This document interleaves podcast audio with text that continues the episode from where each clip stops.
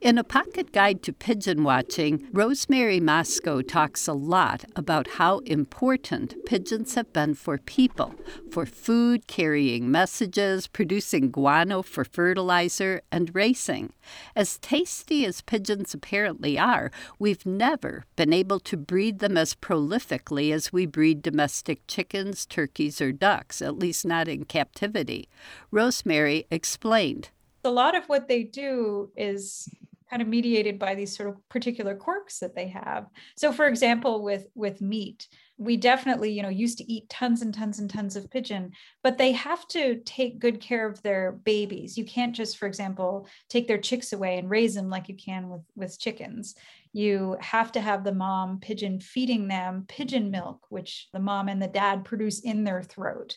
And so they're they're caring for their young. So it's a, it's a little bit tougher to raise large quantities of them. So instead, we switched to chickens. And this homing tendency is a little bit tough to overcome. So we switched to internet. So there's just a lot of reasons why they became a little bit less useful over time, for sure. Rosemary's book does a better job of explaining the unique quirks of pigeon biology than most high school and college textbooks do. We talked about just one element of it if you look at just a pigeon circulatory system, you'll notice that they have this this wild mesh of veins that's that's all around their neck, and it kind of makes sense when you think about uh, you know a pigeon poofing up its neck, and so it's this this thing called the collar plexus for short, and it's this uh, region that can kind of help a pigeon swell up and and do its its poofy neck thing but also can help it stay cool or stay warm you know it can it can exchange heat through that that collar plexus and it's just one of those things about a pigeon that is at once kind of familiar but also just really really alien that they have like entire branching circulatory system kind of all around that that really poofy neck I asked her about B.F. Skinner's famous work with pigeons.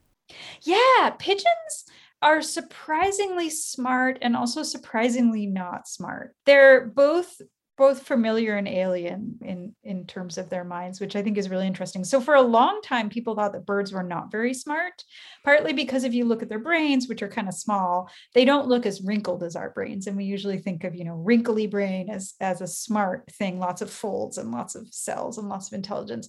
But that's because their brain anatomy is just totally totally different. So they don't have a neocortex but they do have this thing called a mesopallium that has cells that act in almost the same way. So a lot of birds are really smart. I mean, there are there are parrots that can memorize tons of words, and there are ravens that will like knock snow off of roofs onto passersby and target their their hits with precision. And then there are pigeons, which they'll have their moments of being less intelligent. For example, if you swap a pigeon's babies with another pigeon's babies, it won't notice. They can't recognize their children.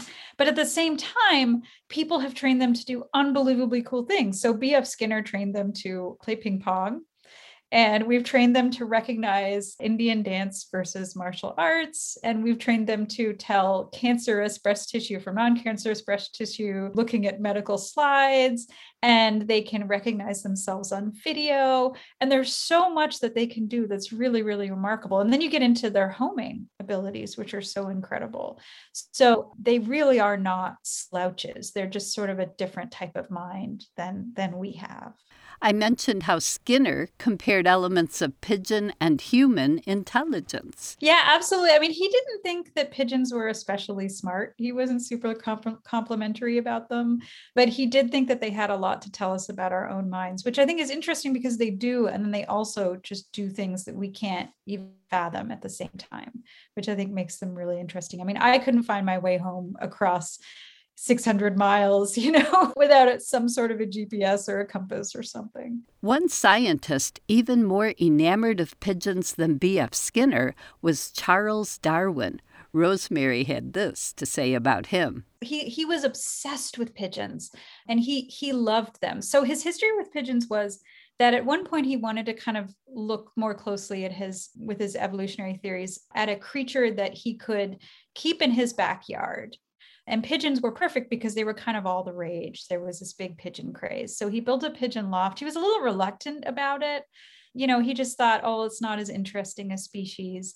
So he started to go to pigeon group meetings and, you know, meet a bunch of other pigeon keepers. And he just became utterly obsessed. And I start the book with this quote from him writing to his friend Lyell, where he says, You know, when you come visit, let me show you my pigeons, which are the greatest gift that anyone can, can give to someone else. Because he was just so, so in love with these creatures. And he would breed them, and he was trying to figure out are all of these fancy pigeon breeds, some of which are just absolutely bizarre looking, are they all descended from the same um, species. And he was able to determine that, yeah, they all come from Columba livia, from the, the rock dove. And so by looking at how humans have changed pigeons over time, he could look at how, you know, nature might change species over time. So they were really, really instrumental. And if you read his books, there is a lot of pigeon content so much. You might get a little bogged down by all of his descriptions of all of his breeds, but he was just absolutely head over heels for pigeons, which I think is is cool. I mean, in a biologist way, you know, he'd talk about like, oh, they're so beautiful, and I can't wait to skeletonize them and look at their their bone formations. But yeah, he was a big pigeon fan. Tomorrow, I'll close out National Pigeon Week with Rosemary Mosco's and my conversation about pigeons used by various militaries to carry important messages. I'm Laura Erickson, speaking for the birds.